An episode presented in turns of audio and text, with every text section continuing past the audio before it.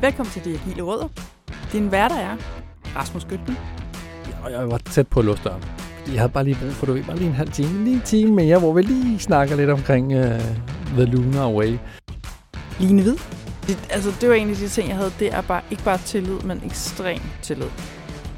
Og dagens gæst er Bjørn Hals Sørensen. det at lære om øh, agilitet ikke nødvendigvis handler om Scrum. Rasmus. Sæson 4, afsnit 2. Ja, for Yes. pokker. Det Ja. betyder, at vi for alvor er i gang. Det må man sige. Det er dejligt. Mm-hmm. Du har inviteret en gæst med til os. Det har jeg, ja. Mm. Han kommer hele vejen fra Jylland. Er der Og rigtigt? han kommer på en anbefaling. Uh, sådan. Hvem skal vi snakke med? Vi skal tale med øh, Bjørn Hal Sørensen. Ja. Han arbejder hos øh, Lunar App, som Okay. jo er en digital bank. Mm. Øhm, og måske er det bare sådan en fun fact. Jeg kan fortælle, at han har en øh, baggrund som industritekniker og udvikler. Okay. Men det er ikke derfor, vi skal tale mere om Rasmus. Nå. Nej, Hvorfor? det- Hvorfor? Hvorfor så? Hvorfor Hvorfor så? Hvorfor så? Det skal vi. Fordi i Lunar, så øh, hvis jeg forstår Bjørn ret, det han har fortalt mig i forinterviewet, så er de ligesom super agile. Okay. Det, det er virkelig bare agil med agil på. De er jo også startup. Mm. Det er naturligt. Nå. De kalder det ikke agilt. De bruger ingen faste metoder. Som jeg ligesom har, det indtryk, jeg har fået fra Bjørn, det er, at de har en slags, det ved kontrolleret anarki. Og det virker som om, at det fungerer for dem. Jamen, det, det, det, jeg ved slet ikke, hvad jeg skal sige. Det lyder jo vildt. Ja. Og, og spændende for den Meget. sags skyld. Så agilt med agilt på, total anarki. Ja, sådan cirka. Hvad, hvad laver han så til daglig? Altså, hans, han har fået en ny titel for, for nylig. Jeg tror, han er blevet forfremmet lidt. Han hedder Head of Technology. Okay. Øh, så han sidder, øh, med, altså, han sidder med nogle, nogle af deres platform. Ja. Øhm, men det er jo så også noget af det, vi sådan skal, skal høre noget om, at de ser sig selv som en masse øh, små serviceenheder, som også ser sig som hinandens kunder. Okay. Øhm, så selvfølgelig kan han især fortælle noget om det område, han så sidder med. Mm. Øh, men han har også en procesblik, og netop øh, blik for, hvordan de så arbejder, samtidig med, at han selvfølgelig har den her tekniske baggrund. Okay, det er spæ- Øh. altså, så, så vi ved faktisk ikke, om vi skal kalde ham i god en Scrum Master, eller Agile Coach, eller Product Owner, eller noget helt fjerde. Altså, jeg tror i hvert fald, eller føler mig sikker på så meget, at vi slet ikke skal kalde ham nogle af de der ting. Okay. Vi skal simpelthen bare øh, udfrit ham om, hvad fanden har lyst til at sige, de har gang i i Lunar. Ej, Og spændende. selvfølgelig, hvad der fungerer, og Mm. som altid skal vi også høre, om hvad er så svært. Fordi selvfølgelig har de også nogle udfordringer. Ikke? Ej, det, jamen, det glæder mig helt sindssygt meget til at høre på. Netop også, fordi det, det er nyt. Det er måske en anden tilgang til det, Ja. og det bliver spændende at se, om de stadigvæk efterlever det agile manifest. Det, det glæder mig lidt til at høre. Ja, det, jeg har, altså, jeg har jo talt manifest med ham, og vi skal Mm. også tale principper og sådan noget, så øh, ja. Ah, spændende, spændende. Skal jeg hente ham? Ja, ja for sådan. Velkommen til dig, Bjørn. Tak. Og tusind tak, fordi du ville tage den lange vej. Det var en fornøjelse. Så far. Hvor lang er vejen egentlig? Hvor er det, du, du er fra? Øh, jeg bor nord for Silkeborg, Mm. så jeg havde øh, en øh, god halv time i en bil, og så øh, hvad, tre timer herovre, cirka tre og en halv time. Så det er fint. Oh, det sætter vi pris Ja. på. Det må man sige. Vil du ikke starte med at præsentere dig selv? Jeg Jo. lige fortælle lidt om din baggrund. det kan du tro. Jamen, jeg hedder Bjørn Hals Sørensen. Jeg arbejder ved Lunar som Head of Technology i øh, vores Empower-område. Det vil sige, at jeg står for platform engineering øh, og vores security teams og sådan generelt det, der enabler alle vores udviklere i Lunar. Jeg har været i Lunar i seks år, lige om lidt til mig, og øh, vi er et øh, relativt nyt øh, startup. Ah, det kan vi ikke kalde os længere. Scale-up. så, øh, så jeg har været med i, øh, i en ganske hæftig vækstrejse i Lunar. Øh, før det var jeg i konsulentbranchen i et par år, og øh, arbejdede for forskellige kunder den var igennem. Øh, og før det var jeg på universitetet, så det er sådan den, den korte rejse her, øh, i hvert fald i, i den her del af min karriere. Inden det der har jeg dog været øh, er jeg uddannet elektroniktekniker, Mm-hmm. så jeg har en baggrund inden for hardware og elektronikudvikling, og har også arbejdet i industrien, hvor, hvor jeg har stiftet lidt bekendtskab til andre måder at arbejde på end agilt, Ah. som vi sikkert også kommer lidt ind på senere. Hvornår mødte du så Agil første gang? Jamen, det var, det var på universitetet. Okay. Det er, det er ligesom der, man siger, fra, fra industri og produktionsvirksomheder er det jo mere lean, vi snakker om. Oftest, nu ved jeg ikke, hvad vi taler om længere, øh, men øh, dengang var det i hvert fald lean, der var, der var det helt store. Øh, men på universitetet kommer vi selvfølgelig omkring øh, arbejdsprocesser også, og, og, og hvor blandt andet agilitet jo kommer op. Mm. Øh, det var meget mindet omkring Scrum, hvilket jeg også ved, vi kommer til at snakke om i dag, øh, og som, som jeg nok nu skal jeg ikke spoil det, men jeg har nok mine holdninger til, øh, hvordan det at lære om øh, agilitet ikke nødvendigvis handler om Scrum, Mm. øh, men kan være nogle andre ting end det. Hvad, hvad læste du på universitetet? Øh, informations- og kommunikationsteknologi. Så jeg er okay. softwareingeniør Yes. af baggrund, yes. Og har så- bevæget mig ind i management øh, for godt et år siden, og sidder så og prøver at drive den derfra i stedet for. Bare sådan rent nysgerrig. Nu siger du selvfølgelig omkring Scrum og agilitet og alle de her ting. Har du arbejdet i reelle Scrum teams? Nej. Nej. Nej. Eller jo, det har jeg faktisk som konsulent, kan man okay. sige, hyret ind til at, at, at hjælpe teams øh, med at udvikle. Mm. Øh, så jeg har, jeg har noget refleksion derfra, nogle, nogle tanker for, hvordan det var, og, og man kan sige, det var måske nogle af grundene til, at jeg også søgte mod Lunar. Øh, det var, at jeg havde behov for nogle andre ting. Øh, Scrum kan jo heldigvis være noget, man udfører på mange måder. Øh, og nogle gør det mere rigidt end andre, Mm. men også øh, nogle bruger det til forskellige ting. Ja. Og der, man siger, der var, det var ikke noget, der faldt i min smag, de steder, jeg oplevede det. Øh, men det har helt sikkert sin værdi i, i visse henseender. Og, og det synes jeg jo er noget af det fede ved det, ved det agile verden, eller hvad man skal sige. Det er jo, altså hvis vi tager udgangspunkt i manifestet, og så tager vi alle de der rammeværker, der nu er Scrum, Safe, Kanban og så videre. Jamen, der er så mange muligheder at gøre det på. Der er ikke noget, der er rigtigt, der er ikke noget, der er forkert. Mm. Så, så ja, fedt. Ja. Ja. Og så har Line jo totalt teaset her for omkring, øh, at i Luna, der kører I jo ikke Scrum eller noget andet. Så jeg sidder her på nåle et eller andet sted og tænker, hvornår kan jeg begynde at stille spørgsmål omkring det? altså ved jeg ikke, om jeg måske piner dig nu, Rasmus, for jeg havde Ej. faktisk lyst til at sige, at vi skal tale rigtig, rigtig meget om Luna, vi er rigtig nysgerrige. Men om du måske lige kunne sige lidt mere om, hvad du havde oplevet af det agile, inden du skiftede. Men det, det, det, som, det, som jeg oplevede som konsulent, var, var langt hen ad vejen den meget, sådan, tror jeg, øh, stereotype tilgang til, til Scrum. Øh, men altså øh, sprints, retrospektiver, følger bogen grundlæggende, øh, mere eller mindre uden at tænke over, hvorfor bogen skriver, som den gør. Øh, så, så det her med på en eller anden måde hovedløst at gå til det. Øh, og, og man kan sige, det virker, det var langt hen ad vejen noget, jeg kunne acceptere, fordi jeg var som konsulent. Jeg var der for at hjælpe med at udføre udviklingsopgaver, og ikke så meget for at hjælpe dem med at arbejde på en mere effektiv måde. Jeg var nok heller ikke noget, jeg havde kompetencer for øh, på det tidspunkt. Øh, men, men man kan sige, set derfra, øh, nogle af de ting, jeg jo klart savnede, det var, at, at der, var, der var rammen, der var måden at arbejde på, men der var også mange planlægningssessioner, hvor vi sad og kiggede på en stor tavle og ventede på, at den enkelte havde sagt noget, og, og det, det tog min energi. Øh, og man kan sige, det var noget af det, der, der motiverede mig rigtig meget for at skifte øh, ud i, i både noget mindre, men også noget mere kundenært. Øh, nogle af de virksomheder, jeg sad ved som konsulent, øh, snakkede om, at vi skulle sætte den første version af, af det software, vi arbejder på, ud til reelle kunder øh, inden for seks måneder til et år. Og hvis der er noget, der dræner min motivation, så er det i den grad at få at vide, at, at der ikke kommer til at være noget reelt kundefeedback på de ting, vi laver mm. øh, inden for så lang tid. Altså det skal gerne være øh, altså dage helst, for, for det er noget, der rykker noget. For ellers så har vi taget beslutninger i, i det blinde, og, og det vil jeg egentlig hellere, at vi bare reagerer på. Ja, og, og det bliver meget vandfaldsagtigt og meget faseopdelt, ikke? hvis det er, at vi alligevel ligger en plan, der kører 6-12 måneder frem og venter så på at få den her læring, som vi så sindssygt gerne vil have. Mm. Ja, lige præcis.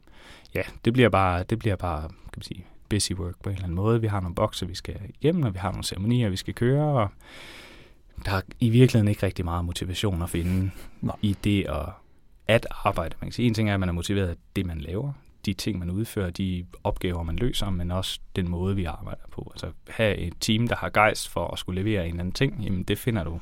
Det tror jeg i hvert fald ikke, man finder mange steder. Hvis ikke man har en eller anden også mening med den proces, man kører. Hvis du skal pege på noget af det, det fede ved at arbejde i Scrum på den måde, du gjorde det som konsulent, hvad var, hvad var det? Jeg vil gerne have et svar, men, men jeg har svært ved at isoleret set i teamet, eller i, i den del af organisationen, der har jeg svært ved at se, at der var noget godt ved det.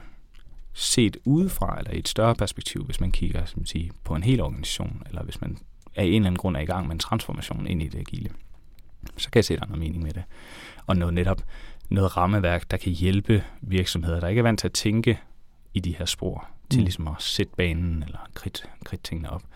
Øhm, så der kan jeg se noget værdi i, at man har ligesom taget en ramme ind og siger, at det er det her, vi prøver på. Øhm, men det er så nogle af de ting, der ofte mangler, det er, at lad os sige, ledelsen siger, at vi går den her vej, eller øh, en del af en organisation går den vej. Hvis man ikke har løbende opsamling på, jamen, virker det så for os? Og ikke, ikke mindst, øh, når vi går i gang med den, hvad er succeskriterierne? Mm. Øh, hvad, hvad betyder det, at vi går i gang? Hvorfor, hvorfor begynder vi overhovedet? Er det fordi, der er kommet en ny chef, der synes, det er super spændende og skal sætte sit aftryk, eller er det faktisk fordi, man har identificeret nogle problemer, som man gerne vil løse? Øh, og, og hvis der er nogle problemer, vi vil løse, så plejer det også oftest ret hurtigt, tror jeg, at, at udfase sig lidt igen, fordi man jo hurtigt bare ligesom kommer i gang med noget, men så begynder man egentlig at, at finde sin egen rytme øh, i de områder, man, man nogle gange arbejder. Jeg kan simpelthen ikke lade være med at tænke på, at Scrum Guiden faktisk burde komme med en advarsel, der hedder, at du ikke nødvendigvis er agil, bare fordi du følger den her guide.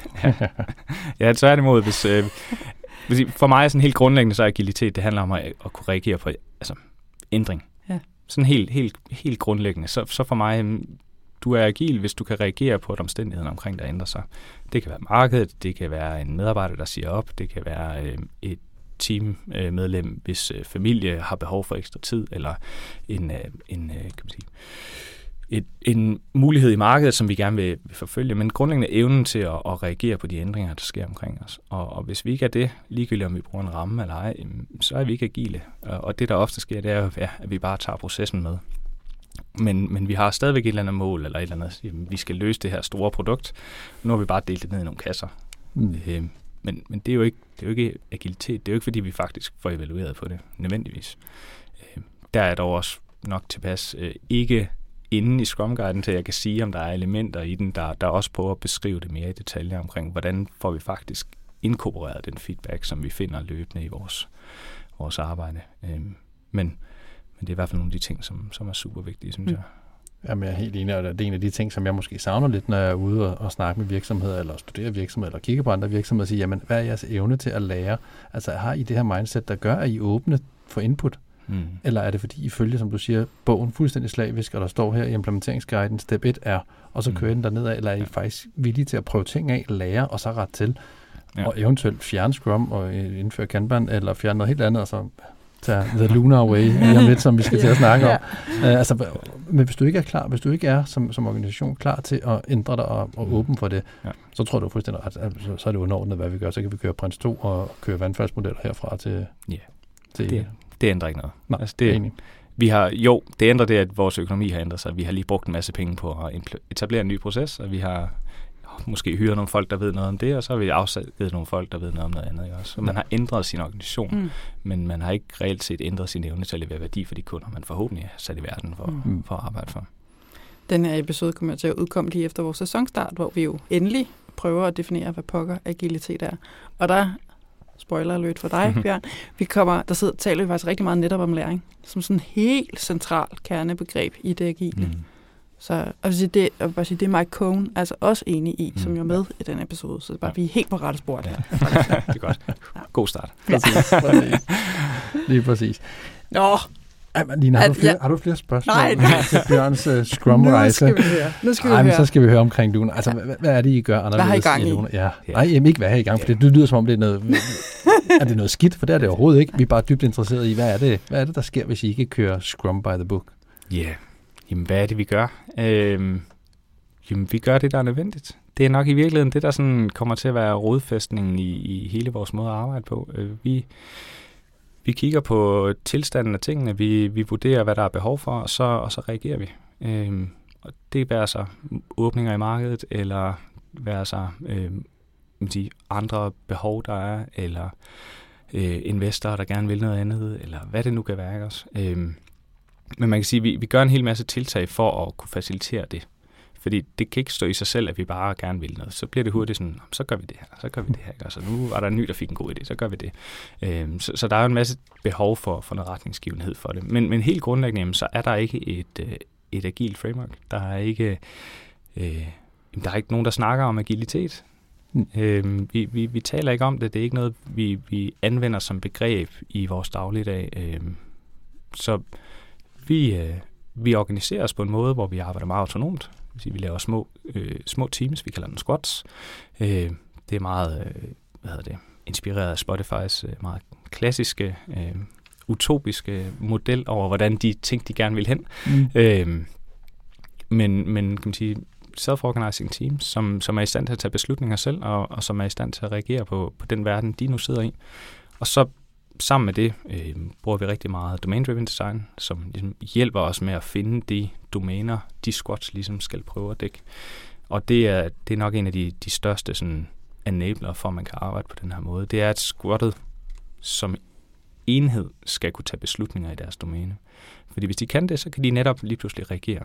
De kan kigge på markedet og sige, hey, der er faktisk en åbning her. Hvad hvis vi lige lavede et produkt, der var sådan her? Hvad hvis vi lige åbnede op for det her? Hvad hvis vi lige reagerede på de her måder? Eller i alt brugeren med de her små ting? Øhm, så det, at squattet ligesom er, er selvkørende, og de netop kan, kan tage beslutningerne øhm, inden for deres eget domæne, det er virkelig noget af det, som, som jeg er stor fortæller for, og som netop så giver os muligheden for at kan reagere på, på alle ting. Dem har vi så en masse af. Øh, jeg er faktisk lidt i tvivl om, hvor mange vi har på papiret lige nu. 21, tror jeg, 21 squats i, i tech-organisationen.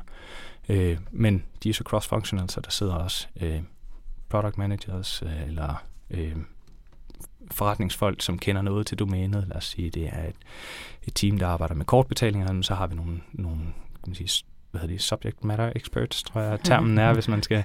Folk, der ved rigtig meget om det domæne, de sidder ja. selvfølgelig sammen med teamet og er med i dagligdagen for netop at hjælpe til at forstå, hvad er det egentlig vores muligheder er.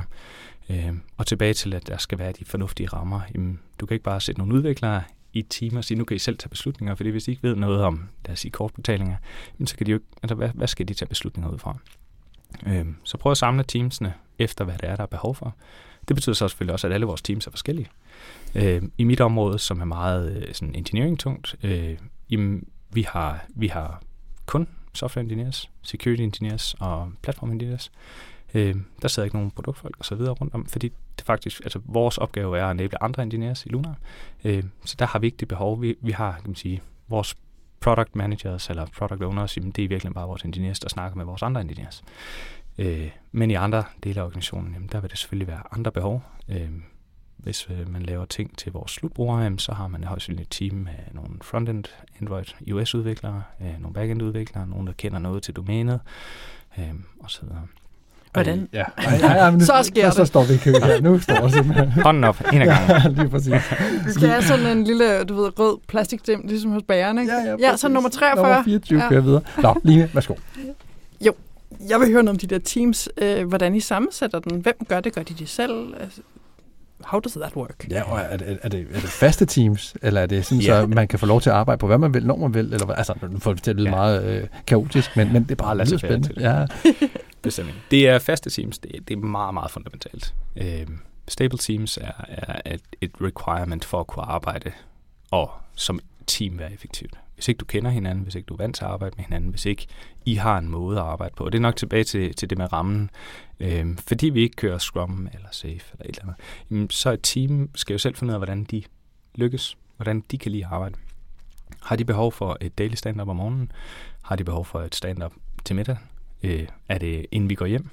Har de behov for et weekly, hvad skal vi lave øh, den næste uges tid? Øh, hvad, hvad er på beding? Øh, hvad, hvad der giver mening for det enkelte team? Jamen det, det er dem, der organiserer sig omkring det. Så sådan måden at arbejde på, jamen det er meget det, det kommer ned til. Hvordan vi så sammensætter teams, jamen det er så ud fra domænebehovene.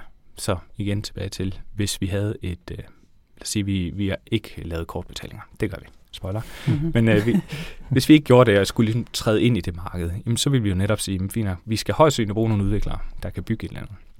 Vi har også ikke brug for nogle Android iOS-udviklere, fordi der kommer ikke til at være nogen frontend. Det er et eller andet backend-system, der snakker med et andet backend-system. Vi har behov for nogen, der ved noget om de her ting, og så vil vi jo staffe folk op, øh, eller teamet op omkring det domæne, og finde nogle folk, som enten ved rigtig meget om det, eller er motiveret til at skal lære noget om det, både engineering, men også subject matter experts.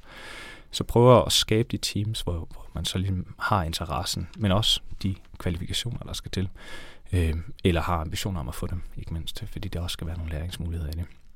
Så det er jo meget det, der ligger på, på os i, i leadership, det er jo at sige, hvis vi skal træde ind i noget nyt, eller hvis, hvis dynamikkerne ændrer sig i vores, øh, vores domæner, jamen, hvad er det så egentlig, der er behov for? Det kan være, øh, at sige, hvis, vi, hvis vi tager mit, mit område, som, som er meget sådan, sige, træder ud af DevOps-bølgen og så videre, så har det jo haft meget at gøre med, at vi skal have nogle tunge ops-profiler, eller nogle udviklere, der på en eller anden måde kan hjælpe nogle andre udviklere, og, og sådan haft det meget tungt. Og i dag, der sidder vi med folk, der laver frontend-arbejde, fordi vi har behov for at lave øh, udviklerportaler, som er lavet som en frontend til alle vores andre udviklere. Og det er jo en dynamik, der ændrer sig, og så er vi også nødt til at, ligesom, at kigge på teamets konstruktion og sige, er der nogen, der har lyst til at, at udvikle sig i den retning, eller har vi behov for at finde nogen, der kan?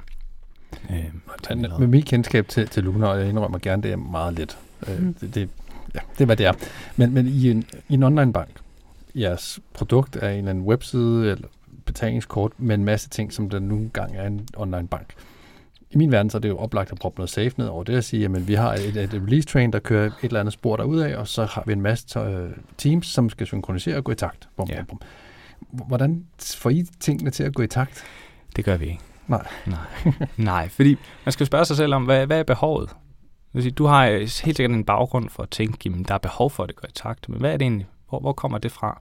Det stammer fra en eller anden idé om, at der nok skal være meget styr på tingene måske. Så kan det være, at det er det, man tænker, jamen, så takt, der er der i hvert fald styr på det. det kan jeg, sådan, jeg ved, hvornår det næste slag kommer, fordi det kommer lige efter det forrige. Mm. Men, men langt hen ad vejen, så er det sjældent, der er det reelle behov i den måde at arbejde på. Og, og release trains, ja, det, det bruger vi. Øh, det bruger vi i vores Android og... Ah, faktisk ikke Android, tror jeg, men vores iOS-udvikling. Øh, men det er jo fordi App Store har den måde at rulle ting ud på, at man ligesom cutter et release en gang imellem, fordi det tager noget tid, det skal godkendes osv. Hvis man kigger på vores backend-systemer, så har vi omkring gennemsnitligt 250 releases hver dag. Gennemsnitligt hen over ugen.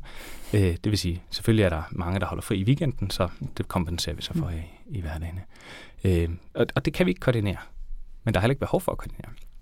Øh, og hvis der er et behov, hvis der opstår et behov, hvor man tænker, hvad skete der lige her? Jamen, så er det enten en af de der once in a lifetime scenarier, hvor ja, der var faktisk noget, hvor vi skulle have rullet det her ud før det andet. Og det sker jo. Det, det er jo ikke, det er jo ikke sådan, at alting bare er, frit og, og, og adskilt. Men, men langt det meste af tiden, jamen, der vil der ikke være det behov, og så, så arbejder man bare derude og så releaser de, som de vil, og de andre releaser, som de vil. Og så lærer vi selvfølgelig af de scenarier, hvor der er en kobling.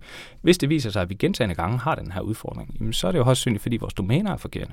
Hvorfor er det to teams hele tiden skulle koordinere omkring at lave det her release? Hvorfor, hvorfor er de afhængige af hinanden? Hvad er det egentlig, der foregår her, siden at vi troede, de kunne arbejde uafhængigt, men det kunne de ikke? Mm. Og det er jo sådan en refleksion, vi er nødt til at lave. Snak med teamsen, snak med hinanden, finde ud af, hvad er det egentlig, hvorfor er det, vi har behovet. Øhm, I i domain-driven design øh, snakker man om, om forskellige teamtyper. Man har streamline teams, og så har man nogle enabling teams, man har platform teams, og så complicated subsystem teams. Øh, og, og de streamline teams er de her, kan man sige, meget domænefokuserede teams, som jo kan levere, lad os sige, øh, kortbetalinger, eller hvad det kunne være, på tværs af Norden.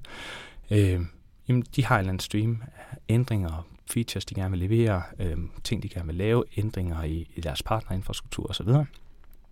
Vores platform teams, øh, de leverer forskellige ydelser, men det er interaktionsformerne imellem de her teams, der er super, super vigtige, og som i virkeligheden er det, der kendetegner det her. Det vil sige, platformteams leverer altså service, som vi øh, kender det. Det kan være et API, eller et website, eller et eller andet. En ydelse, som de ikke er inde over, at nogen bruger. Øh, så den helt klassiske fra, fra hvad er det, vores dagligvarerhandel, det er, at vi selv kan lave checkout, når mm. vi har fundet vores varer. Vi har også selv fundet varerne på hylden. Vi går bare igennem butikken, og så scanner vi lige tingene, og så går vi videre. Ikke? Altså, vi har ikke snakket med en eneste medarbejder. Og hvis vores platformteams har en anden interaktion, så er der et eller andet, der lugter. Og igen, det kan jo være, det en gang imellem, så accepterer vi det. Og vi kan heller ikke optimere for det hele vejen rundt hele tiden. Så vi ved jo godt, herover der, den er lidt manuel, men vi gør det en gang om året, så altså, her, ja. lad os ikke bruge tid på det. Øhm, og, og det er jo de samme ting, der gælder i rigtig mange andre ting. Så hvis du har to streamline teams, der gentagende gange snakker med hinanden, øh, og de burde aldrig snakke med hinanden. hvad er det så, der foregår? Er det fordi, mm. de streams de på en eller anden måde krydser hinanden? Og så må vi jo adressere det, finde ud af, hvad er det egentlig, der foregår. Er det et eller andet projekt, der er en eller anden grund viser sig at træde uden for de domæner, vi kender, eller er det bare, jamen, det kan være åndssvage ting som dogenskab, du ved, har jeg overgår ikke lige at fortælle dem, at jeg gerne vil have det her, så nu releaser jeg det, så folder det op med fejl, men så bliver det i hvert fald vigtigt hos dem, ikke også? Eller, sådan nogen har vi heldigvis ikke så mange, hvis nogen overhovedet. Nej, for jeg, jeg tænker, der, der er helt sikkert nogen, der sidder derude nu og, og, og krummer til og tænker, jamen altså, I har med andre folks penge at gøre. Ja. Hvordan kan I ikke i godseøjne tage det seriøst med at få lavet alle de her test og regressionstest og gå i takt og proppe alt det her? Fordi det, altså, hvordan kan I release 250 gange? Det kan vi dårligt nok i vores applikation, som ingen gang har med penge at gøre. Mm. Hvad, hvad skulle forhindre os i det? Og vi laver alle de der ting. Vi laver alle de tester, vi kører alle de her ting. Selvfølgelig vil der være forskel på systemerne. Øh, et domæne har et højere krav. Det er klart, hvis du arbejder med penge, og du arbejder med kortbetalinger, jamen, så er der en hel masse krav, også sådan meget regulatorisk, øh, når man er en bank. Vi skal have styr på pengene, vi skal have styr på antividvask, vi skal have styr på alle mulige ting. Og der er der meget mere rigide krav, og det vil sige, at vores testsuiter og så videre vil jo også være det større, det mere kontrolleret. Men så kan det være, at det er dem, der releaser, skal vi sætte den lavt 20 gange om dagen. Så må de andre jo lave lidt øh, resten af tiden.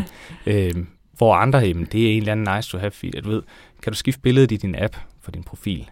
Ja, vi skal nok ikke ringe nogen op om natten, hvis det fejler. Og hvis det vi viser sig, at vi laver en lidt hurtig ændring, og, og billedet det bliver lidt skævt, når vi renderer det, jamen, så, så fikser vi nok det på mandag. Mm. Også.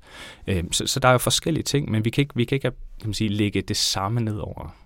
Bare sige, at det, det her der er nettet, du skal passe ind i maskerne. Øh, der er der behov for at, at kigge individuelt på det. Det er i hvert fald det, vi tror på. At der så masser af automatiseret test, tænker jeg. Masser. Rigtig meget. Og rigtig, rigtig, rigtig mange i nogle af vores, kan man sige, meget kerneområder, som for eksempel sige, kernebankselementerne. Jamen, selvfølgelig har vi fuldstændig styr på, at når du får penge ind på kontoen, så er de der, og de mm-hmm. bliver der. øh, og de er der også, når du skal bruge dit kort, og dit kort virker også, når du står i Netto. Øh, så så der, er, der er selvfølgelig kontrol over alle de der ting. Øh, så det er ikke en, en tilgang, hvor vi bare giver slip og siger, alle er frie, bare giv den gas, gør hvad I vil. Øh, det, er, det er mere sådan en, en tilgang til, at I ved bedst, hvad der skal til.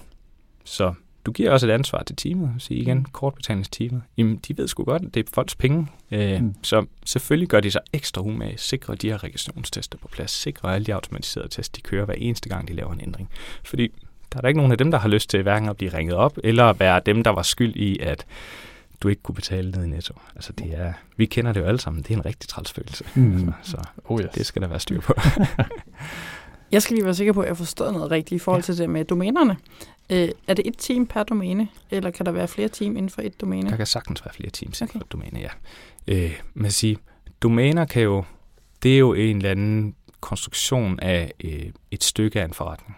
En eller anden, et område, som på en eller anden måde har en eller anden korrelering med hinanden. Øh, nogle områder kræver flere teams til at kan lykkes, fordi det er et stort område, det er en stor ting. Øh, det kan være, at der er subdomæner i det på en eller anden måde, som over tid vil blive et domæne for sig selv eller lignende. Øh, men vi prøver egentlig at have et ejerskab for et domæne hos et team, som så godt nok kan have hjælp fra andre. Hvis man igen tænker på Team Topologies, øh, så, så har man jo nogle, øh, nogle kan man sige, enten complicated subsystems, som hjælper andre streamline teams med, med ydelser. Og, og de vil jo i virkeligheden krydse lidt forskelligt imellem domænerne, øh, eller hvad det nu kan være. Så, så der er ikke sådan en, det er enten det ene eller det andet. Men vi forsøger så vidt muligt at prøve at gøre det relativt tydeligt. Øh, tilbage til dit spørgsmål, Rasmus, også omkring, hvordan, øh, hvordan kigger man så på det enkelte teams behov?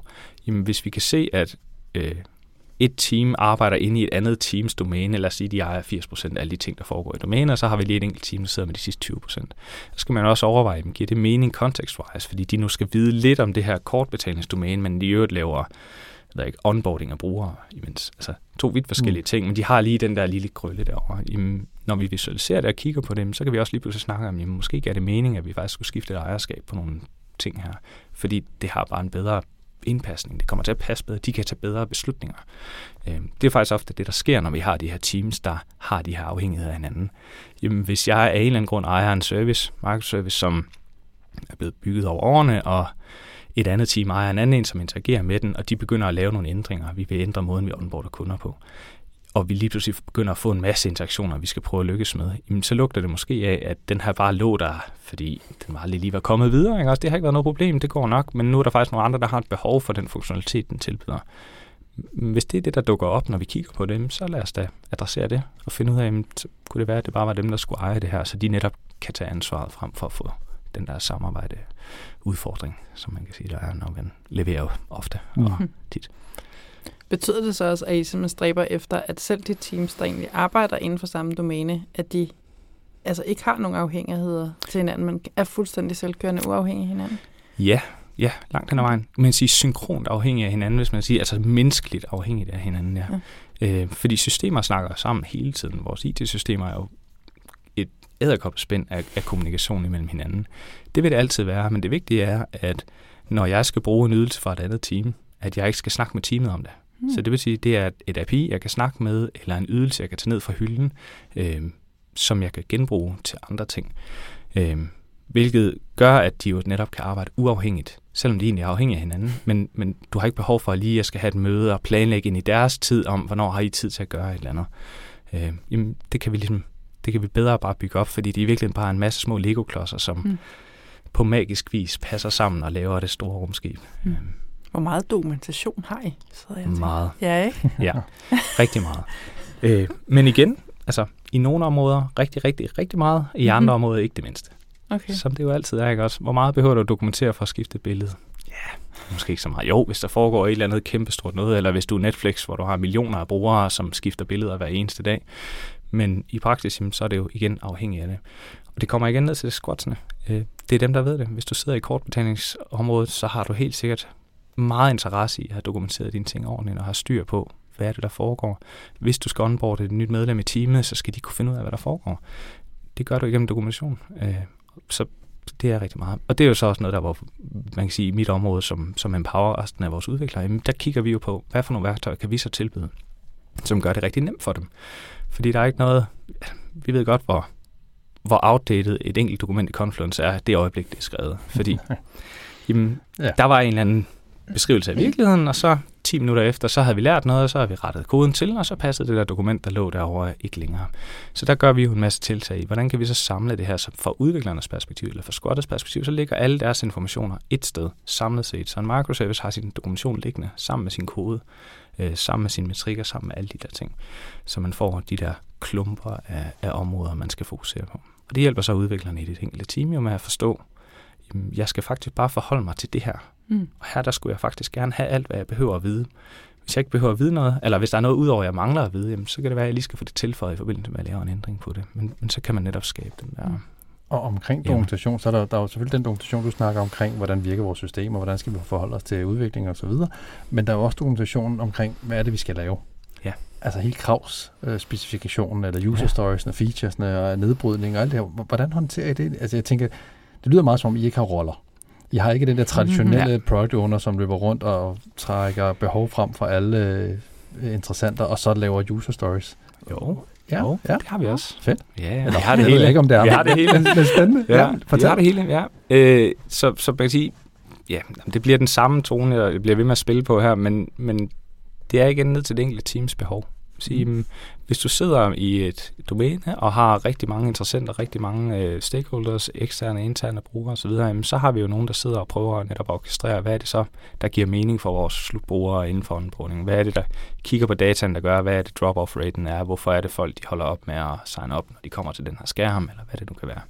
Og det er jo en masse arbejde, som foregår sammen med teamet i at prøve at finde ud af, hvad er det egentlig, der er det relevante for at kan lykkes med, med den mission, de nogle gange er på.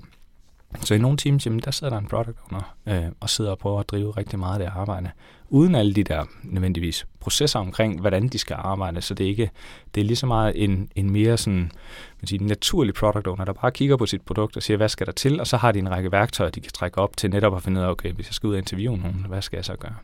Så har vi også, øh, kan man sige, teams i Lunar, som, som hjælper til kan man sige, mere sådan UX, øh, hvad hedder det, research og faktisk lave undersøgelser på vores slutbrugere og finde ud af, hvad er det, der er interessant, hvad er det for nogle designs, der kan virke, hvad virker ikke, og så videre, som jo kan bruges efter behov, og ligesom række ud til at sige, vi vil, vi vil godt lave nogle tiltag på det her, vi har de her idéer, er det noget, I kan hjælpe os med at validere? Øhm, så i Teams Apologies vil det være de her enabling teams, der ligesom kan komme ind og sige, vi har faktisk en masse viden omkring, hvordan man laver user research, så lad os lige hjælpe jer med at give jer det fornødne. Det kan også være, at vi kan give jer nogle værktøjer, så I kan gøre det selv næste gang. Så ligesom få bygget kompetencerne op hen ad vejen. Der vil også, uden jeg er skarp på det, helt sikkert være nogle af vores squads, der har dem her embedded, fordi Mm. det er noget, man laver så meget. Mm.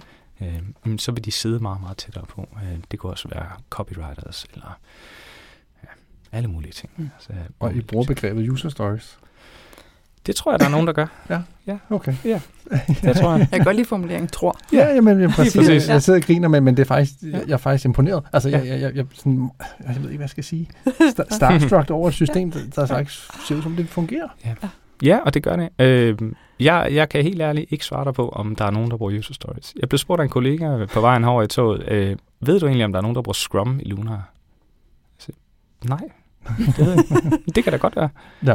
Jeg, sagde, jeg ved da ikke, om der sidder nogen i Stockholm og laver Scrum. For det er ikke, Mm. det er ikke et uh, Det er jo ikke vigtigt. framework, I For mig. besluttet. Nej. Nej, altså, Nej. hvis det er det, der virker for dem, hvis, hvis den ramme giver dem rigtig god værdi i måden at arbejde på, det passer rigtig godt til de profiler, så er det da fedt, de gør det. Mm. Kør bare på.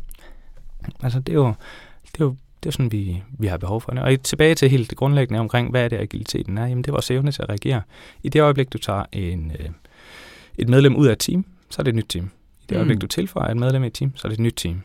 Sæt jer sammen en gang til. Måske har jeg gjort det 10 gange. Sæt jer sammen igen og sige, hvad er vores ways of working? Hvad synes du er, hvad har du af præferencer? Hvad har du af præferencer? Hvordan kan vi faktisk godt lige organisere os? Men, men det er vi nødt til at gøre på den basis også. Men ja, der er helt sikkert user stories derude et sted. Det, det kunne jeg ikke forestille mig andet. Uh, feature slices, jeg ved, alle de der ord, som man kan bruge. Uh, I mit område bruger vi user journeys, uh, som på en eller anden måde beskriver, hvad er det, vores brugere gerne vil, vil udføre i vores systemer, og hvad er det for nogle ting, der så er i spil for, kan, kan enable dem til at gøre det. Noget, du helt sikkert godt kan svare på. Mm. Jeg vil gerne høre noget mere om de der typer af teams, mm. som du taler om, altså med enabler team og platforms teams, altså hvad der øh, kendetegner dem, og måske ja. give nogle eksempler på, hvad I så har, bare som lige forstår det ja, lidt bedre. helt sikkert. Ja. Mm. Så Team Topology har de her fire teamtyper. Øh, Streamline teams, øh, Enabling teams, Platform teams og Complicated Subsystem teams. Øh, Gesundheit. Ja, tak. øh, Streamline Teams er fokuseret på kan man sige, en eller anden domæne, levering af onboarding, levering af erhvervswebsite eller øh, ja, korttransaktioner, som vi har snakket om tidligere. Det vil sige en eller anden, et eller andet stykke businessområde, som de kan arbejde på. De øh, kan så være supporteret af et complicated subsystem team, som ligesom tilbyder en service. Det er igen ligesom platform teams as a service, de ydelser, de tilbyder. Det vil sige, det kan være et API. Øh, lad os tage onboarding, jamen der bliver højst sandsynligt sendt nogle aftaler ud, når du er øh, onboardet til Lunar i din e-boks. Jamen det kan være, det er et team, der ejer den her e-boks integration. Så, jamen, det, er jo, det er jo dem, der ligesom tager sig af de der mærkelige detaljer, der sikkert er, når man skal sende breve med e-boks. What do I know? Men det kan være, det er et team, der tager sig af det. Og så vil der være et API mellem de to, og de kan ligesom arbejde på det.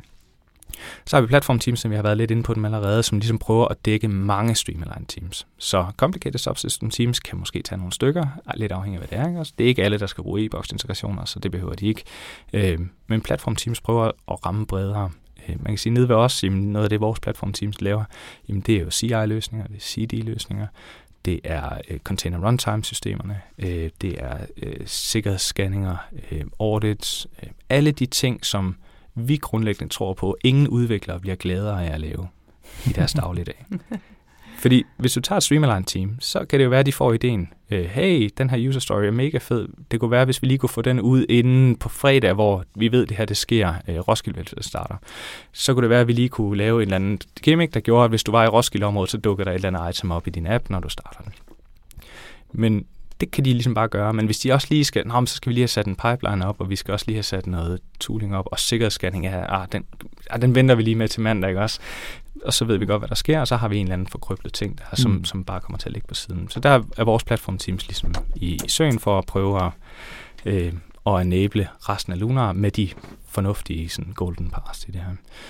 Den sidste teamtype er øh, enabling teams. Den mest typiske, tror jeg, man har rundt i IT-organisationer, det er architecture teams, øh, som på en eller anden måde har noget viden omkring måske, hvordan arbejder vi, hvordan passer det ind, ved noget om det lidt bredere system, end bare lige det domæne, du sidder i. Øh, I det øjeblik, du siger, ah, måske vi lige skulle bygge den her krølle på, øh, så kan de sige, ah, men så skal du nok lige snakke med dem her over, fordi der er faktisk en kobling her, eller hvad det kan være. Så mere det her med at kunne komme ind med noget viden, noget forståelse bredere, øh, men grundlæggende ikke have nogen implementationsret.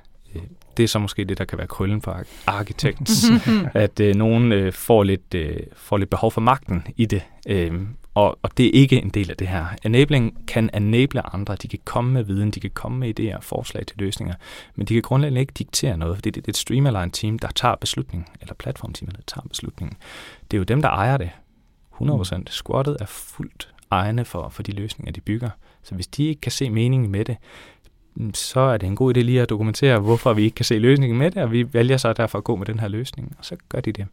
Øhm, så det er sådan de fire teamtyper.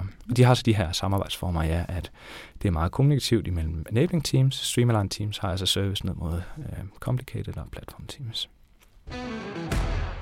Vi har talt rigtig meget om teamsene. Mm-hmm. Altså, hvordan håndterer I det der dyr, der er udenom jer? Ja, vi har jo partnere, som, som ikke arbejder agilt på nogen måde. Vi integrerer mod meget gamle finansielle øh, virksomheder, som, som har en lang arv af, af beslutninger, som, som de ligesom lever efter. Øh, og det skal vi jo have til at virke. Og, og man siger, vi kan gøre det på forskellige måder, men hvis vi starter sådan bare på projektmæssigt og siger, at vi skal, lad os sige, vi skal ud i det norske infrastruktursystem i forhold til betalinger, jamen, hvad for nogle partnere er der, finde ud af, hvad for en partner man skal samarbejde med, begynde at sætte snakken op, finde ud af, hvad er det, der skal til. Så er det selvfølgelig noget af det, vi kigger efter ved vores samarbejdspartner. Det er jo, hvordan de arbejder, og ikke kun, hvad de leverer. Fordi vi også ved, at det her det kommer til at være et samarbejde. Øhm, og så må vi mitigere kan man sige, efter det. Så hvis vi ved, at de releaser hver måned den 15. altid, og det kommer vi ikke til at ændre på. Det kan godt være, hvis vi bliver rigtig, rigtig store, at vi så en dag kan begynde at, at få lov at trykke lidt på knapperne, men, men i praksis så er vi jo stadigvæk en lille spiller for rigtig, rigtig mange af de her. Øh, og så må vi jo finde ud af, hvordan kan vi så organisere os omkring det? Hvordan kan vi arbejde på en måde, hvor vi så ligesom tager hensyn til det? Der er måske ikke nogen grund til at sige, at det er den 15. at de laver releases altid. Øh, de kan måske levere, altså arbejde okay hurtigt på ændringer, vi har behov for, men, men de har release-trainet, der kører der. Øh, jamen, så kan det være, at vi skal prioritere, at vi fra den 15. snakker med dem, og finde ud af, hvad der skal laves. Fordi så ved vi, at det kan nå med til deres næste runde, og så laver vi noget andet bagefter. Men det ved det enkelte, enkelte team, ligesom, hvordan de kan, de kan orkestrere imod. Jeg tænker, I har også den, den rigtige tilgang, måske helt ind, og nu er så fancy at sige, helt ind i jeres DNA, men I har jo bygget alle jeres teams op til at, altså til at betragte alle udenom som, som eksterne øh, mm. samarbejdspartnere. Ja. Netop på grund, som du siger, med API'er og den tilgang af information, der kører rundt. Så i godsøjne er det vel nemt at, at få en ekstern, uanset ja. om det er så en eks-ekstern, eller om det er en ekstern intern i firmaet? Ja, både og. Ja, det er det jo. Det er nemt internt, fordi der er alle jo med på den samme altså, rejse. Vi ved, hvordan vi gør. Vi ved, at det her det er måden at gøre det på. Men hvis du snakker med en ekstern partner, der kun har arbejdet med virksomheder, der ikke arbejder noget lignende det, vi gør, så er det her jo helt nyt. Og det er jo et andet samarbejde. Det er jo en anden kommunikation, man skal have med dem. Øhm, det kan også være, at vi skal formulere os på andre måder, når vi snakker med dem, fordi der er ikke nogen grund til at fortælle, at vi, øh, vi bare lige fikser det, hvis nu det gør, at de begynder at ryste på hånden. Mm-hmm. Så kan det godt være, at vi bare siger, det sætter vi på vores næste release train, så ruller det ud i morgen, havde det, jeg sagt. Det er ærgerligt, Bjørn. Nu har du sagt det, ja, det på bånd, ikke? ja. Så nu God sidder de jeg... alle sammen og tænker, nej, nej de, det sagde han ikke. De snyder os. Nej. Jamen, det, det, er, det er meget det. Man sige, det er rigtigt, at det er en grundlæggende præmis. Fordi vi er vant til at arbejde på den måde, så tager vi også hensyn til det og forventer det samme af vores partnere. Og så må vi jo finde ud af, hvad der er behov for. Mm. Og nogle partnere, de er nemme at spille bold med, og andre partnere, der skal vi tårtrække lidt mere tilbage til, hvad for nogle roller har vi i spil. Jamen, snakker vi med et stort projekt på tværs af partnere, jamen, så kan det godt være, at vi skal have en project manager ind og sidde og prøve at trække nogle tråde og få tingene til at lykkes, og sørge for, for eksempel sådan noget information her flyder ud til de rigtige teams. Øh, men så vil det ligesom placere sådan en i spillet øh, og sige, at det er så vores move for at kan mm. blive ved med at arbejde, som vi gerne vil, men, men beskytte os imod de her ydre faktorer på en eller anden måde vi sidder jo tit og, og krummer tær, når vi hører agile transformationer, og tænker, åh, hvordan skal det pla- placeres ned, hvordan skal man gøre det? Og jeg ved, der er rigtig mange virksomheder, som sidder og arbejder på det her, og der er måske nogen, der sidder og tænker, okay, prøv at høre, Bjørn, du får det til at lyde som om, at det her det er bare fra dag et af, der er I begyndt at arbejde sådan. Der må vel have været en eller anden form for transformation, siger jeg så alligevel, wow. Mm. Der er en eller anden agil rejse, en eller anden rejse internt i jer, uanset hvad I så har kaldt det, hvor I kommer derhen. Det er ikke noget, man føder fra dag et af, eller hvordan? Ja, ja, ja. okay. selvfølgelig. Jeg har også arbejdet i en startup ja. eller en scale-up. Jo, det er jo fordi, det er jo der, man starter. Det er faktisk ja. det, der er mit indtryk, ja. Mm. Fordi vi starter som en startup, vi starter ikke som en virksomhed. Øh, og jeg tror faktisk, det er noget af det, vi ser ved mange store virksomheder, der øh, ligesom prøver at lave en branch af sig selv, som de mm. giver Greenfield adgang til verden. Og ligesom siger, nu kan I træde ud af alt, hvad vi har, og ligesom bare gøre det hele nyt fordi de så håber på, at de kan få den her startup inde i virksomheden til at spire. I praksis har jeg svært ved at se det lykkes, øh, men fedt, hvis det virker for nogen. Men for os, jamen, vi har jo startet, vi er jo heldigvis en ret ung virksomhed. Jeg tror, vi er grundlagt i 2016. Det burde jeg kunne svare på uden videre. øh, så, så det er jo ikke særlig mange år, vi egentlig har været til. Øh, og, og startet som en lille bitte tech-starter. Mm. Og, og man siger, hvis man starter der og siger, vi skal ud og lave, øh, man siger, bevise, at der er plads i, i det finansielle marked for os. Vi vil ind og disrupte en, en meget tung finansbranche. Jamen, hvad gør man så? Jamen, vi kan i hvert fald ikke starte ud med at kopiere dem. Så, så vi har i hvert fald haft behov for at gøre noget andet, men du får heller ikke særlig mange udviklere, tror jeg, der er passionerede omkring at, at arbejde i startup til at sige, at vi laver vandfald.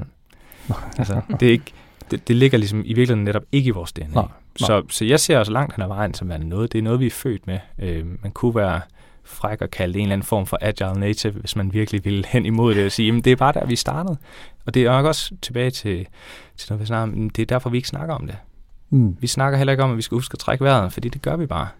Vi snakker heller ikke om, at vi skal, de her ting. Hvad skal man så gøre derude? Altså, fordi, ja. når, når der nu er en stor dansk virksomhed, der ringer i morgen og siger, Rasmus, ja. det der afsnit med Bjørn, det er bare mega fedt, det vil vi rigtig gerne. Hvad, ja. hvad skal jeg fortælle dem? Hvordan kommer man derhen, hvis man er en etableret virksomhed, som har en, en lang historik bag, bag sig, og vant til at gøre tingene på den her måde, men egentlig gerne vil gøre et eller andet nyt, og derfor tænker jeg, en agil transformation, det er det, vi skal. Ja. Ja, hvis jeg vidste det, så tænker jeg, at jeg skulle have dit job. Uh, men, au, Rasmus. Au, au, au. Ja, men, øh, det er så fint. Nej, men jeg, jeg, jeg tror, det er jo i virkeligheden det, der er svært. Øh, det er det, der er super svært. Det, vi snakkede tidligere omkring det her med at have nogle målsætninger for de her transformationer. Øh, hvorfor sidder du og tænker, at du skal have en agil transformation? Altså, hvad, hvad er det, der er motivation for den samtale? Hvis nu vi antager, at det ikke er den nye chef, der er kommet ind og skal lave sit impact på virksomheden, men faktisk bare en virksomhed, der har været her i, lad os sige, 10-15 år, laver IT, men tingene er sgu gået lidt i stå måske. Men hvad er det så, han tænker, hvorfor er det, vi skal overhovedet begynde at snakke om det? Hvis man er dygtig nok, tror jeg på, så kan man undgå alt det boss og sige, at vi skal lave sådan en ligesom alle de andre. Men i stedet for faktisk fokusere på, hvad er det for nogle udfordringer, vi står overfor. Og så bare løse den første af dem. Hmm. Nede ved os, men vi startede ikke med platform teams, fordi vi var et startup. Vi var 10 udviklere, da jeg startede. Øh, jamen, det, det var der ikke behov for. Vi, altså, der snakkede vi heller ikke så meget Team Topologies, fordi vi lavede bare de ting, der skulle laves, og så kom vi videre. Men så begynder der at dukke nogle ting op. Så siger, der er faktisk måske noget, vi bliver ved med at gøre igen og igen her. Måske, måske kunne det være en kandidat til noget, vi går til mere. Så hvis man tænker nogle flows ind og, og andre kan man sige, systemtankegange på, på sin virksomhed, jamen så dukker der forhåbentlig noget op, som er motivatoren for det. Og, og hvordan man så eksekverer på det, er så straks værre. Mm. Øh, jeg tror ikke på Big Bang-transformationer eller reorganisationer, men, men hvis man har et klart mål, så tror jeg også, hvis du sætter folk sammen i et rum, så er de rigtig, rigtig dygtige til at finde løsninger på det. Så hvis du siger, at vores største problem er, at vi leverer en gang om året. Okay, jeg tror ikke, vi skal lave en agil transformation for at komme ud over det. Nej. Lad os i stedet for prøve at forstå, hvorfor gør vi egentlig det? Men det er, fordi vi har 15 handoffs mellem forskellige teams. Okay, det, det kunne være en kandidat. Mm. Måske. Men det kan også være, hvis vi kigger videre, hvad sker der ved det sidste handoff, hvor vi siger, nu går vi i produktion. Om så kommer legal ind og lige siger, nej, den skal tilbage. Nå okay, så behøver vi faktisk ikke automatisere her endnu. Så er det dem, vi skal snakke med. Mm. Og, og sådan er der jo bare, altså grundlæggende det system, vi er nødt til at få en indsigt i. Men hvad er det egentlig for nogle constraints, vi står overfor, der resulterer i, at vi gerne vil ændre noget? Hvis du bare vil ind og lave en agil transformation, ja, så put Scrum på det. I don't care. altså, så er det bedre med Safe. Ja, ja, ja, sikkert. Det også, der er flere ja, roller, altså, om ikke Ja, ja, ja. ja, præcis. Jamen, jeg, jeg er vild med dit svar, øh, fordi jeg, jeg sidder og, og, og tænker lidt over og tænker, jamen, hvis du reelt set havde givet mig en stepplan, så var jeg måske blevet en lille smule skuffet. Så, så jeg synes faktisk... Jamen, man for, det er helt rigtigt svar. Ja, men, men man forstår mig ret netop, fordi at, at, at det der med at tage en, en agil transformation og sige, det står step 1, step 2, step 3, jamen, så er vi der bare ikke. Så får vi ikke det den i, i under huden, ind under neglen af den der DNA. Så jeg, jeg er meget enig med dig. Jeg siger, jamen, start nu med at finde ud af, hvor er det i din virksomhed, du har udfordringer. Og hvis det er med dine releases, eller med din samarbejde, eller nogle af dine processer, eller vi lærer ikke af vores erfaringer, for vi kører og gør, som vi altid har gjort. Få det nu analyseret. Start mm. der et eller andet sted. Ikke? Og så finde ud af, hvad er så de rigtige steps for den her virksomhed og for dig, som du sidder og arbejder her. Ja, du ved udmærket godt, at vi også skal nå at tale om nogle øh, agile principper for yes. det agile manifest. Øh, jeg har kigget lidt og fundet tre, hvor du så får lov til at vælge et af dem, yes. som du tænker, det der, det passer, det, det passer på os. Så nu skal jeg prøve, som hedder egentlig på et knap så smukt engelsk. Our highest priority is to satisfy the customer through early and continuous delivery of valuable software. Det var den første. Den næste hedder Agile processes promote sustainable development. The sponsors, developers and users should be able to maintain a constant pace indefinitely. Der er ingen pension til nogen her, kan vi Den sidste. The best architectures, requirements and designs emerge from self-organizing teams. Jeg tror, den er, er svært ved at vælge en Den er svær. Jeg skal vælge en, jeg kan ikke bare tage lidt af det hele. Ej, ja. De er meget, meget hårde her i de agile råd. Ja, det er ikke godt nok. Ja. Hmm. Der er jo rigtig, rigtig gode ting i, uh, i alle tre, og vi har nærmest været inde på alle tre i den her samtale også. um, hvis jeg skal vælge en, der sådan vægter allermest for mig, så er det den første det er at, at være i stand til at, at, at ligesom hele tiden revidere og validere, hvad vi laver. Jeg vil ikke prøve at læse den op, eller sige den højt på baggrund af dig. det var det der med at levere værdifuld ja, software lige præcis. løbende. Ja. Og i jeres tilfælde hele tiden. Hele tiden, ja. lige præcis. Ja. Fordi det, det, er, det er helt, helt fundamentalt, synes jeg, i at, at være i stand til det. Øhm, hvis, igen, vi, vi, kan, vi kan lave øh, vanvittigt meget software, som er sjovt og sejt, eller flot, eller hvad man nu vil lægge på af, af ord, øh, men som ingen værdi skaber, og som ikke gør nogen forskel for nogen. Øh, og det, det er det, virksomheder de stopper på. Så når du sidder i en virksomhed, så er der behov for, for hele tiden at have, have dem for øje. Øh, og, og det, det er sådan helt, helt grundlæggende. De andre to enabler det rigtig godt, øh, som vi også har snakket om. Også? Øh, hvis vi kan levere det hurtigt, og hvis vi kan, kan arbejde med det, og autonomien omkring teams, tror jeg på, at det der faciliterer, at vi faktisk kan tage de her beslutninger, men også at få den relevante feedback for de rigtige teams. Men, men helt grundlæggende, så er der ingen af tingene, som er spændende, hvis ikke det er værdifuldt for vores, øh, for vores brugere. Bjørn, det har været en udsøgt fornøjelse. Tak. Ja. Det må man sige. Det Tusind tak, fordi du kom forbi. Det er så vanlige spørgsmål. Hvis nu der sidder nogle lyttere derude, det kunne man godt forestille sig, som tænker, vi bliver nødt til at få fat i Bjørn, vi vil gerne snakke mere om, vi vil høre noget mere om det her. Hvor kan man finde dig? Eller bare her i studiet, for så sidder der også en. Ja, der ja. sidder en og hopper op og ned på siden af mig. Jamen, øh, man kan helt sikkert øh, finde mig på LinkedIn eller på Twitter. Øh, man kan finde mere om vores idéer og vores tech-ting på vores tech-blog også, som, øh, som vi helt sikkert kan smide link i til os at få lidt indsigt i, hvordan vi arbejder. Det øh, og ikke mindst der at få adgang til rigtig mange af de talks, vi holder, fordi det her det er ikke den første deling af, hvordan vi arbejder i, i Luna, så, så der er rigtig mange talks fra forskellige konferencer, hvor vi også deler en masse insights til det. Men øh, hvis det er mig personligt, så LinkedIn eller Twitter, så, så kan jeg i hvert fald svare der. Super. Vi linker til det hele, gør vi. Yes, det gør vi. Fedt. Tusind, tusind tak, Bjørn. Selv tak. Det var en fornøjelse. Bjørn er sendt ud af studiet igen. Jeg skulle lige til at sige, ja. at han er sendt uh, hjem til Jylland, men det er jo ikke rigtigt, nej, fordi Luna nej. hænger ud i København, så han skal ud og finde de andre. Ja, og jeg var tæt på at låse døren, fordi jeg havde bare lige brug for, du ved, bare lige en halv time, lige en ja. time mere, hvor vi lige snakker lidt omkring uh, The Lunar Way. Ja.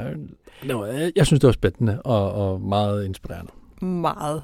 Og det giver så måske også udfordring, for jeg skulle til at spørge dig, hvad, nå, hvad har du så bidt ekstra meget mærke i, Rasmus? Og nu må du ikke sige det hele. Nej. Er der et eller andet, der stikker ud? Jeg, jeg skal prøve at lade være. Jeg, jeg, har, jeg har noteret mig tre ting, som jeg ligesom tænker, at det, det er i hvert fald noget, der taler til mig, og som jeg synes måske, der er, er sindssygt vigtigt. Vi snakker meget omkring det agile mindset. Mm-hmm. Og vi snakker meget omkring uh, doing agile, being agile, altså at, gøre agilt og være agilt. Mm-hmm. Og jeg forestiller mig, at hvis jeg træder ned på et kontor nede hos, uh, hos Lunar, så kan jeg ikke se det. Altså, jeg kan ikke se det, det synlige i det. Jeg kan ikke se, de gør det agile. Men jeg ved, at de har det her agile mindset omkring, hvordan skal vi arbejde, hvordan skal vi release, hvordan skal vi have fokus, hvordan skal vi... Alle de her ting med kunden i centrum. Mega fedt. Altså, de er virkelig, i min optik, mm. omfavnet det agile uh, mindset helt vildt. Der var en ting, der slog mig, mens vi sad der og talte med Bjørn. Det var, altså, vi prøver jo, spørger normalt vores gæster, Nå, hvad er så udfordringerne og sådan noget. Jeg synes også, vi prøvede. Og samtidig sad jeg bare med den her fornemmelse af, det kører bare skide godt. og han sagde, altså han fortalte os om nogle af de udfordringer, de, de har. Mm. Og så slog det mig, jeg tror, at det, der ligesom klingede i mig, var, at de i virkeligheden ikke ser det som problemer, om man så må sige. Altså, hvor jeg indtryk af, nogle gange, når man forsøger, jeg tror ikke kun det gælder agile processer, jeg tror, det er alle procesoptimering, mm. så er man sådan okay, nu skal vi være problemfri. Ja. Og hvor altså, han blev ved med at sige, når man så opdager vi måske, at de der teams, de taler lidt for meget sammen. Der er måske for meget afhængighed. Nå, det må vi jo så løse. Ja. Altså, at, at jo, jo, det er nogle udfordringer, nogle problemer, men det opstår naturligt, så det må vi løse. At problemer ligesom i virkeligheden bare ses som sådan en naturlig del af udviklingen. Og ja, så er det præcis. ikke værre. Ja, præcis, og de bruger nok ikke så meget, det, det kommer vi ikke så meget ind på, men jeg, jeg forestiller mig ikke, at de bruger særlig meget tid på store retrospectives eller inspect and adapt sessions, som vi har fra SAFE, hvor de samler alle, og nu skal vi virkelig identificere vores problemer. Jeg, jeg tror, det er en del af deres DNA at sige, her er der en udfordring, lad os løse det. Jeg har jo i virkeligheden også sådan en lille skummel bagtanke i forhold til det med at køre retrospektiv og sådan noget. Jeg drømmer jo om, at de teams, jeg har, en dag når derhen, hvor det at tænke i forbedringer, altså hele tiden at have det fokus, om ikke andet bare sådan lurende i baghovedet, at det, altså, det bliver bare sådan netop en del af DNA'et. At vi ja. tænker da altid lige på, kunne vi ikke gøre det her smartere? Hey, det der bliver ved med et problem, skal vi ikke ændre det? Faktisk, at vi kan få dem, altså jeg vil gerne have mine teams derhen, hvor vi faktisk ikke har brug for retrospektiv, fordi vi gør det bare hele tiden. Fordi, jamen præcis. Og der tror jeg bare, at Luna ikke bare er, man har været rigtig længe. Jamen helt enig, det, det, det er jeg meget enig Det er også mm. mit indtryk. Jeg sagde, jeg havde tre ting. Ja. Jeg, har, jeg har to mere, end jeg, jeg, jamen, du skal nok også få lov til jamen, at, det, at snakke Det er helt i orden. Jeg plapper bare løs Ja, ja, præcis. Øh, team topologies. Ja. Altså det her med at sige, at vi har nogle selvstændige teams, som betragter i godsøjne alle andre som vores kunder, som samarbejdspartnere på en eller anden måde, og vi skal bare stille vores produkt til rådighed, og så må de jo bruge det, som det nu ja. finder dem øh, bedst. Hvor er det dog fedt. Mm-hmm. Altså om det så er dokumentation, eller om det er API'er, eller hvordan det hele, jamen frem med det. Lave en, gå så en barriere, det er svært at se, når vi snakker radio her, men, men, men lave en barriere rundt om teamet og sige, jamen det, det er vores produkt brug det eller lad være. Mm-hmm. Det er sådan her, I kan snakke med det. Det er sådan, at I kan, kan, kan kommunikere med os. Mega fedt. Ja. Må, må jeg smide noget ind der? Ja, eller vil du lov til ja, at sige nej, nej, nej, nej, nej. Fordi altså, det var en af de ting, jeg havde. Det er bare, ikke bare tillid, men ekstrem tillid mm. fra ledelsens side. Altså, og jo selvfølgelig så også til hinanden som teams. Men de får jo lov, de der teams. De får ja. vidderligt lov til at tage ansvar for deres eget område. Og der sidder, formoder jeg, en ledelse, som stoler på dem vidderligt stoler på dem. Mm. Altså, mhm. der kommer ikke en led til, at nu skal I gøre det der. Nej. Og når de så først har fået OK-stempel i panden, eller hvor de nu sætter OK-stemplet, så er der bare tiltro, jamen det tror vi på, I løser. Ja. Og hvis det viser sig, at der er noget, der kikser, så finder jeg også ud af det. Mm. Ja, præcis. Og igen, altså, jeg ved godt, de ikke snakker så meget af Agil Manifest. Det gør vi. Og det der med, som du også var inde på, da du nævnte de tre muligheder for, for Bjørn, jamen, du får bare de fede designs. Du får bare de fede løsninger, når du mm. har teams, der selv kan bestemme. Ja. Det er der ingen tvivl om. Hvorfor skal der sidde en, som, som tror, han eller hun ved bedre end alle de andre? Det, det er fedt. Elsker det. Ja. Og så den sidste ting, som mm-hmm. jeg virkelig elsker. Virkelig, virkelig elsker. uh, du har gemt det sidst. Ah, men det, prøv nu at 250 releases om dagen. Ja. Om kom nu. Mm-hmm. Det viser jo bare, at de har en deployment-proces, de har et automatiseret testsystem, der bare håndterer alt det her. De stoler på det, de bruger formentlig ikke særlig meget tid på alt det her test, fordi det banker det bare igennem deres, ja. øh, deres systemer, deres maskiner og deres øh, dingenoter, mm-hmm. som gør, at det bliver valideret, regressionstestet, bum, ud. Ja. Og hvis de introducerer en fejl, hvilket de måske ikke laver så mange målinger på, fordi vi fikser det igen lige om lidt. Mm-hmm. Vi har bare en ny release. Altså, vi kan ja. trykke bare på knappen, vi propper bare noget mere kode, vi laver ja. bare en rettelse, så er det videre. Ja. Jamen, helt ærligt, ja. det er jo smukt. Det er meget, meget smukt. Og det er jo så også det der ekstremt tilpasningsdygtige. Ikke? Altså, altså mm. vi mhm. kan få en god idé. Altså, og så hvor lang tid det så indtager lige at bygge det, så kan det være ude. Ja. Og så kan man jo lige pludselig reagere på den verden, der er omkring en. Præcis. Modsat at skulle vente, det ved jeg ikke hvis vi siger, at man kører safe, så skal vi lige vente på næste PI-planning, ikke? Og så skal jo, vi lige have præcis. det igennem, og ja, jeg er allerede bare, faldet i søvn herovre. Ja, men Sorry. det er det, eller hvis du bare har en release-plan, der siger, at jeg gør det hver tredje måned først, jamen, så går der i teorien tre måneder, før du får læringen. Mm-hmm. Luna, de får læring, når de har trykket, ja. øh, bum, fem minutter senere, så er ja. det i produktion, så kan ja. de begynde at finde på den.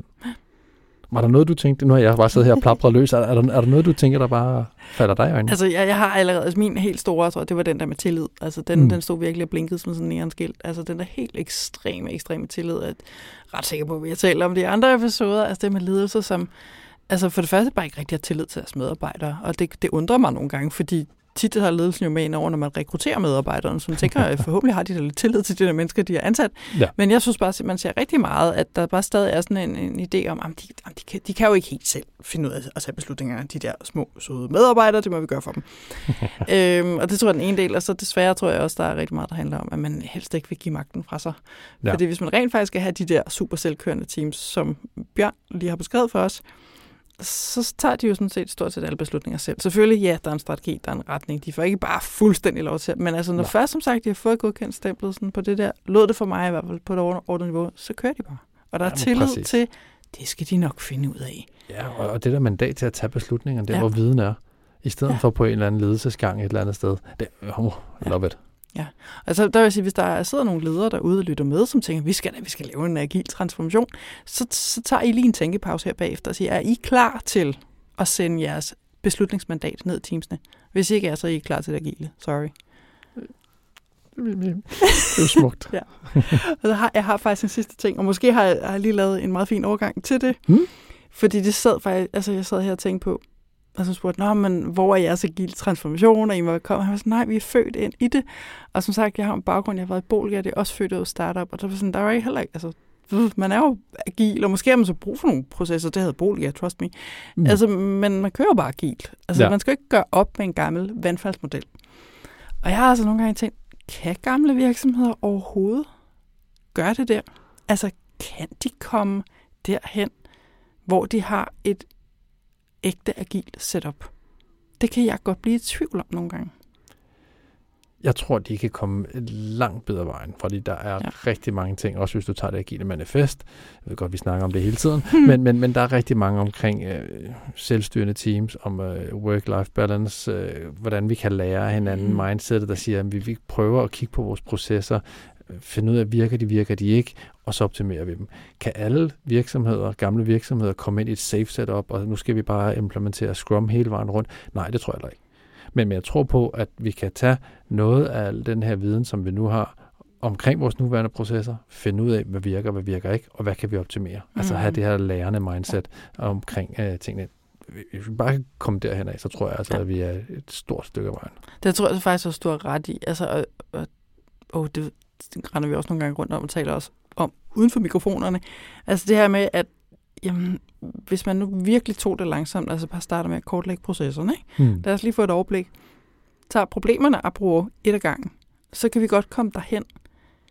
Problemet med det her er bare, at det tager jo sindssygt lang tid. Altså, vi kan, nu, nu basher jeg igen PowerPoint, ikke? Men vi kan ikke lave det der personale møde, hvor den nye leder lige er ankommet og sagt, bum, nu kører vi en uh, agil transformation, og om et halvt år, så er vi bare sådan, sådan, sådan.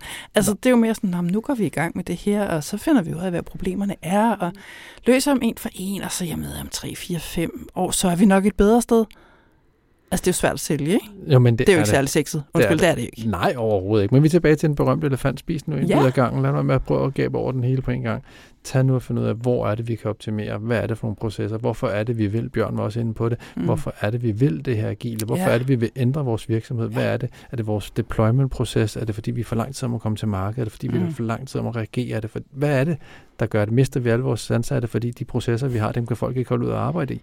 Jamen, der er mange ting, man kan gå i gang med, før man starter den store agile transformation. Og jeg er med mm. på, at det måske gør mig selv arbejdsløs, fordi jeg, jeg lever her et eller andet sted og sælge timer og sælge min viden omkring de her uh, transformationer. Men jeg synes stadigvæk, at man, man kan godt starte mindre. Og det tror jeg ja. måske egentlig Bjørn uh, og Luna er et meget godt eksempel på, fordi de startede med 10 mand, ja. og nu er de vokset til 600, og det er bare blevet en del af deres ja. DNA og deres tankegang til daglig. Det var så alt for denne gang. Du kan som altid skrive til os på hej eller du kan suge ind på LinkedIn. Der har vi en side. Den er du velkommen til at følge. Og du er selvfølgelig også meget, meget velkommen til at dele podcasten, og måske også rate den i dine podcaster. Som altid kan du finde os, du kan finde ordbogen, du kan finde podcasten inde på diagilerådet.dk. Traditionen tro, så linker vi også til alt, hvad der overhovedet er relevant for dagens episode. Du kigger i show notes, så har du fundet den. Jeg hedder Line Hvid. Og jeg hedder Rasmus Skytgen. Vi høres ved. Uh, Anders, jeg bare i uh, Zoologisk Have i Berlin. Uh. Ja, og kom forbi et skilt. At buret var tomt, vil jeg bare lige sige. Men der var et meget fint skilt, som vi blev nødt til at tage et billede af. Ja. Vorsicht. Løve spricht Urin durch Gitter.